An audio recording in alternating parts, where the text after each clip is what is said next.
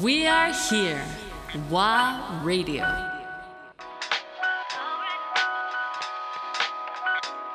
ワーレディオ川瀬直美アンドレア・ポンピリオあのたまにそういう例えば学生さんとかね、あの若い世代含めていいわゆるあの、まあ、そういうトークがあったりするんだけど、その場合大体はその例えばラジオの、ねパーソナリティになりたいとか喋、り手になりたいとか DJ したいとか、っていう子たちが多かったりあるいはメディアに関わっていきたい、っていうことがあったりするのね。であのいつも話してることの一つで、自分はもともとは裏方いわゆる制作の側に入ってた人間で、ひょんとしたことで実はマイクの前に立つことになっちゃって、本当は一時的な話が気がつけば3ヶ月たち6ヶ月たち1年たち2年たち5年たち10年たちっていうあの気がつけばもうずっとマイクの前に立っちゃってるっていう状況があると、ただそのプロセスの中で一番最初は別にシリアスに捉えてない部分はあったから、マイクの前に立つ意味合いっていうのも全く分かんなかったし、ただ喋ればいいんだみたいな、あるいは原稿を見てそれを伝えればいいんだっていう伝える側、だけどやっぱりやってるうちに当然その全体のピクチャーが見えてくるし、いろんな他の人たち喋り手含めマイクの前に立つ人たちあるいはレポーター、そういう人たちとどんどん会っていくあるいは番組を実際ホストになる、プレゼンターになっていくっていう。で、まあ、震災もありいろんなことがその中で時代の中である中でやっぱり価値観って直美ちゃんもそうだけどやっぱりシフトしながらあそうこういうそうだよねこっちだよねあっちだよねってやりながらでやっぱり気が付くのはあのどれだけ自分の仕事っていうのがすごく重要な役割なのかって、でそれは別にあのベターノーベターじゃなくて、結局マイクの前で喋った時に、ワンフレーズ一言でもそうなんだけど、だけですごく影響を受けてしまう人たちがその先にいるんだよね。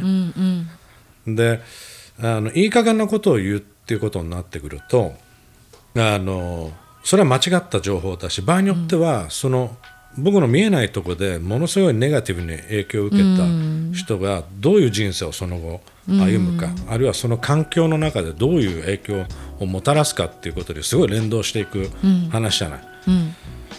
だけどほとんど自分の周りこれ言っちゃうとあれなんだけど9割以上はやっぱりただセレブリティになりたいとか、ね、あるいはその何ビューアー数を増やしたいとか、あるいはフォロワー数をどんどん増やしたいとかっていうね、次元がプライオリティになってしまい、なぜかというとそれには広告につながってくる話だと思うんだけど、うん。だから結局まあ世論いわゆるイメージされてる一般マスメディア、うん、が言ったらその本当マスコミが一定に伝えている情報源と情報量っていうのを伝えていけばいいっていうので終わっちゃってるんだね。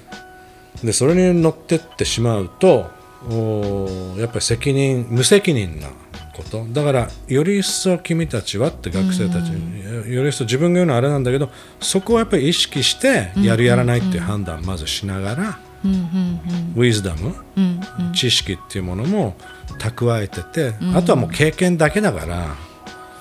あので本当に自分に合う合わない含めて判断していくっていうのは大事だけど、だけどどれだけここに立ってそうやね。何がえ世の中がどこどのぐらい変わるかっていうものも含めて考えていかないだそれは何とかそうじゃん。そのいわゆるその絵を撮る側としてもさ、やっぱりストーリーテラーだしエクスプレッションでもあるしそれに影響を受ける人たちは何万何百万という何千万人といるじゃないなおさら。そうですね。私がね本当にその考え方が多分完全に改まったのは「シャラソージュ」という作品あの時で、あのーその前「ホタル」という作品、第2作です「萌え」から第2作「ホタル」それから第3作目が「シャラソージュ」なのでそうそう2002年なんかもう今から20年ぐらい前、うん。うん30歳になるかなぐらいの感じの時で、まだ子供もできてない時に、あの末期がんを患った、その写真評論家の方がいらっしゃって西井和夫さんというその人には私はそれまで4回しか会ったことがないうん人から突然電話がかかってきて、うん。余命宣告されたから、うん。あの俺の最後を取ってくれと。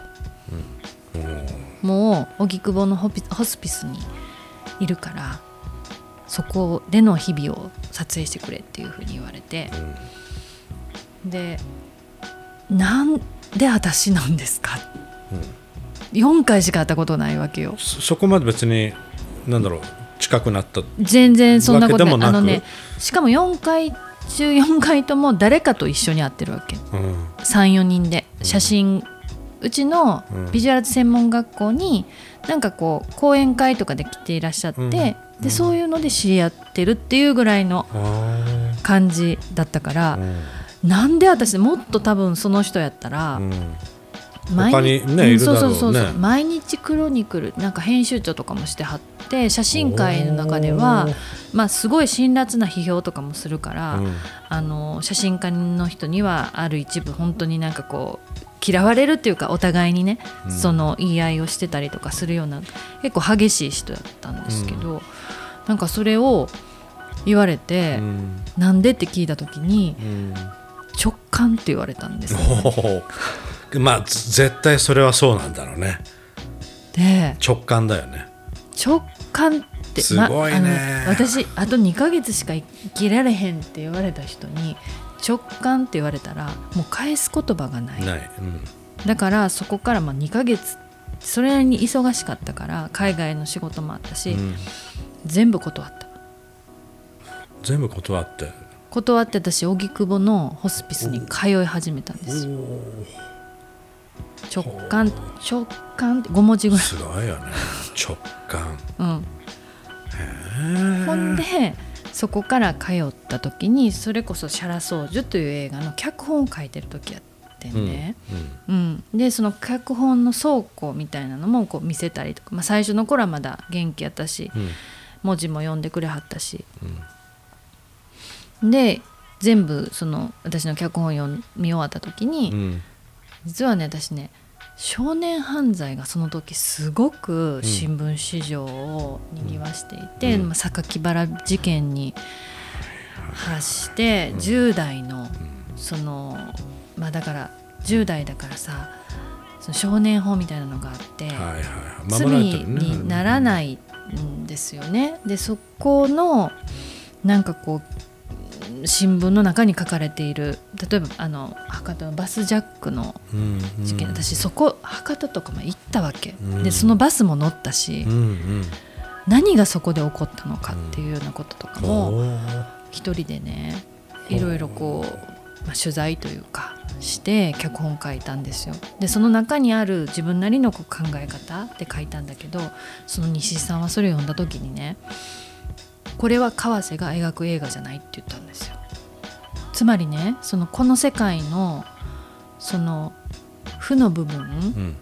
その見えないやっぱ闇みたいな部分っていうものにだけその焦点を当てて結果的に私はその時の脚本の結末は、まあ、やっぱりその犯罪を起こした少年のそのそこでまあ終わってたんですよね。うんうん。うんうん。で解決しないっていうかそのそれを多分見た人はすごくこの世界をネガティブに感じるようなうん。ものだったんですよ。ういやね川瀬川瀬の生き様はもう本当ジャンヌ・ダルクみたいやっていうのは僕は分かっているけれども。でも川瀬の描く世界はだからこそその先の光を描けって言っでね全部書き換えてであのシャラ掃除になるんですあの少年は一人、まあ、神隠しに遭うんだけど残された少年がその解決しない自分自身の、まあ、双子だからね。